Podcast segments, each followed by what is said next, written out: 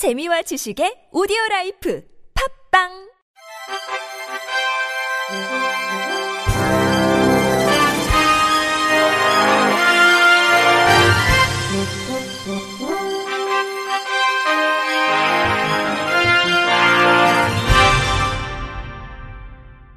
청취자 여러분 안녕하십니까? 2월 19일 수요일 KBIC 뉴스입니다. 앞으로는 중증장애인의 경력직 공무원 채용 시 응시 자격 요건이 완화되고 기관에 결혼이 없더라도 우선적으로 임용됩니다. 인사혁신처는 이 같은 내용의 공무원 임용령 개정안이 어제 국무회의에서 의결됐다고 밝혔습니다. 개정안은 중증장애인에 대한 8급 이하 경력직 공무원 채용 응시 요건을 관련 분야 경력 2년 또는 관련 전공 학사 학위 소지자로 완화하는 내용을 담고 있습니다. 이전에는 중증장애인도 비장애인과 동일하게 관련 경력 3년 이상 또는 석사 이상 학위를 갖고 있어야 응시할 수 있었습니다. 또한 중증장애인에 대해서는 기관별 결원이 없더라도 채용 공고를 낼 수 있도록 하고 최종 합격자가 나오면 우선 임용할 수 있게 했습니다. 아울러 개정안에는 기관장이 심신장애로 정상적 직무 수행이 어려운 소속 공무원이 질병 휴직을 신청했을 경우 의학, 심리학 등 전문가로 구성된 별도 자문위원회의 의견을 들어 휴직 여부를 결정할 수 있도록 하는 내용도 포함됐습니다. 황서종 인사처장은 앞으로도 장애인 공무원 채용을 확대하고 이들이 공직에 안정적으로 정착할 수 있도록 지원해 포용국가로 나아가는데 앞장서겠다고 말했습니다. 활동 보조가 필요한 장애인이 코로나19 등 감염병에 걸리거나 격리 대상이 될 가능성에 대비해 정부가 대책을 마련해야 한다는 주장이 제기됐습니다. 장애인 차별금지 추진연대 등은 지난 월요일 정부 서울청사 앞에서 기자회견을 열고 정부가 코로나19에 잘 대응하고 있다는 평가를 받지만 활동 보조가 필요한 중증 장애인이 자가 격리 대상자가 될 경우에 대한 대비책이 없다고 비판했습니다. 이들 단체에 따르면 뇌변변을 앓는 중증 장애인 A씨는 지난달 26일 코로나19 6번 확진 환자와 같은 교회 예배에 참석한 것이 확인됐습니다. A씨는 격리 대상으로 분류될 것을 우려해 보건소와 구청 쪽에 활동 보조에 대해 문의했지만 관련 지침이 없다는 답변만 돌아왔습니다. 이들 단체는 2015년 중동 호흡기 증후군 메르스 사태 이후 4년이 지났음에도 보건복지부와 질병관리본부 등 정부기관은 감염병과 관련한 장애인 지원 대책을 마련하지 않고 있다고 지적했습니다. 메르스 사태 당시 중증장애인 B씨는 평소 신장 투석을 하던 병원에서 확진 환자가 발생하자 자가 격리 대상이라는 통보를 받았고 이에 외부와 격리되면서 활동 지원이 모두 중단돼 도저히 일상생활을 할 수 없는 상황에 이르렀습니다. 단체는 중증장애인은 밥을 먹거나 화장실에 갈 때도 활동 보조가 반드시 필요하다며 메르스 때 이런 지원이 이루어지지 않아 B씨는 자발적으로 병원에 입원해야 했다고 말했습니다. 장애인 단체 관계자는 복지부가 코로나19와 관련해 장애인 활동 지원 중개 기관이나 관련 단체 등의 매뉴얼과 지침을 전달한 바 없다면서 감염병 종류와 환자는 앞으로도 계속 늘어날 텐데 자가 격리 대상자는 아무도 접촉하지 말라는 감염병 예방 지침은 장애인은 어쩔 수 없다는 포기 선언에 불과하다고 꼬집었습니다.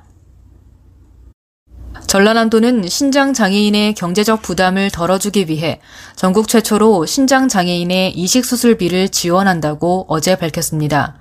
도는 지난해 12월 전남도 신장 장애인 지원 조례 개정에 따라 올해부터 지원 대상을 기준 중위 소득 120% 이하로 확대하고 지원 범위도 혈액, 복막 투석비, 이식 검사비, 혈관 수술비, 이식 수술비로 확대할 계획입니다. 신장장애인 의료비는 대상자가 거주한 읍면 동사무소에 지원 신청서, 의료비 영수증 원본 등 구비 서류를 첨부해 신청하면 본인 부담액의 50% 범위 내에서 지원받을 수 있습니다. 또 신장 장애인 이식 검사, 이식 수술비 지원은 전국 의료기관에서 가능하며 투석, 혈관 수술비 지원은 전남 지역 의료기관으로 한정되지만 의료기관이 없는 시구는 예외적으로 광주광역시 소재 의료기관까지 인정됩니다. 안병옥 도보건복지국장은 신장 장애인이 힘든 투석 중에도 삶의 희망을 잃지 않고 살아갈 수 있도록 계속해서 다양한 정책과 적극적인 재정 지원이 이루어질 수 있도록 노력하겠다고 말했습니다. 앞으로 모든 국립대학교에 장애 대학생이 편하게 강의실을 이동할 수 있도록 장애인용 승강기가 설치됩니다. 교육부는 이런 내용을 담은 장애 대학생 교육복지 지원 활성화 방안을 어제 발표했습니다. 현재 국립대 2층 이상 건물에 장애인용 승강기 설치율은 66.7%이며 이를 2022년 72.3%, 2033년 100%를 목표로 증설할 계획입니다. 또한 장애 대학생 학습 지원을 위해 속기사나 수어 통역사 등 전문 교육 지원 인력의 국고 보조금 한도액이 월 186만 2천 원으로 전년 대비 30만 2천 원 인상되며 지난해 160명이었던 전문 교육 지원 인력 인원도 2022년까지 200명으로 늘리기로 했습니다. 아울러 대학별 장애 대학생 지원 정책을 학생 학부모가 알 수 있도록 내년부터 대학 정보 공시 대상에 포함하고 거점 대학을 중심으로 장애 대학생 진로 취업 교육 기회를 확대해 지역 유관기관과 함께 교육 프로그램도 개발해 나갈 계획입니다. 윤해 부총리 겸 교육부 장관은 장애 대학생들이 대학에서 마음껏 공부할 수 있는 여건을 만들기 위해 계속 노력하겠다고 말했습니다. 경복궁, 덕수궁, 창덕궁, 창경궁 등 서울 4대 고궁과 종묘, 조선왕릉이 장애인과 노약자, 외국인도 불편 없이 즐길 수 있는 공간으로 거듭나게 됩니다. 문화재청 국능유적본부는 성별, 연령, 장애, 언어에 따른 관람 환경 제약을 없애는 궁능 유니버설 디자인 무장애 공간 조성 사업을 2026년까지 추진한다고 밝혔습니다. 범용 디자인이라고도 하는 유니버설 디자인은 장애인이나 노약자 등 소외 계층을 위한 디자인을 말하며 승차와 하차 높이를 낮춘 저상버스, 시각장애인을 위한 점자책 등이 대표적인 사례입니다.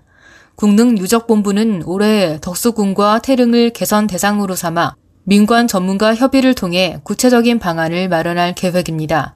앞서 궁능유적본부는 관계 전문가와 장애인 단체의 조언을 받아 창경궁 보행시설을 정비하고 문화재 촉각 모형을 설치했으며 선정릉에도 유니버설 디자인을 적용한 안내체계를 도입했습니다. 궁능유적본부 관계자는 문화유산에 유니버설 디자인을 접목할 때는 원형 보존도 생각해야 한다며 문화재 주변 무장애 시설물에 대한 공공 디자인 기준을 정립해 전국 문화재에 적용할 법적 근거도 마련할 것이라고 말했습니다. 끝으로 날씨입니다. 내일은 전국이 대체로 맑고 낮에는 기온이 10도 안팎으로 올라 포근한 봄 날씨가 느껴지겠습니다. 아침 최저 기온은 영하 3도에서 영상 5도, 낮 최고 기온은 9도에서 15도로 평년보다 높겠습니다. 다만 내륙을 중심으로 낮과 밤의 온도차가 커 건강관리에 유의해야겠습니다.